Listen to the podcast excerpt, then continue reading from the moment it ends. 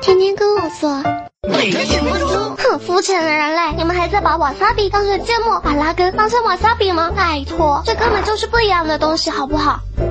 瓦萨比就是山葵了，这种东西可高大上了，因为种起来特别麻烦，难养活，产量少，所以卖的超贵。而且山葵的味道散的很快，不能碰酱油，只能现吃现磨。哦，对了，你平常吃回转寿司的时候用的是青芥末，是用辣根加食物色素做成的辣根酱了。辣根好养活，产量高，价格也很便宜，很多商家用它来冒充山葵，就好像屌丝封成了高富帅一样。还有山葵的味道是有一点甜味和香味的，辣味没。那么刺鼻，但是青芥末的辣味能让你呛到流眼泪。其实真正的芥末根本不是绿色的，它是用芥菜的籽磨成粉，加水、白醋、食盐等调味料做成的，颜色黄黄的，所以也可以叫它黄芥末。一般吃热狗的时候都会用黄芥末来搭配。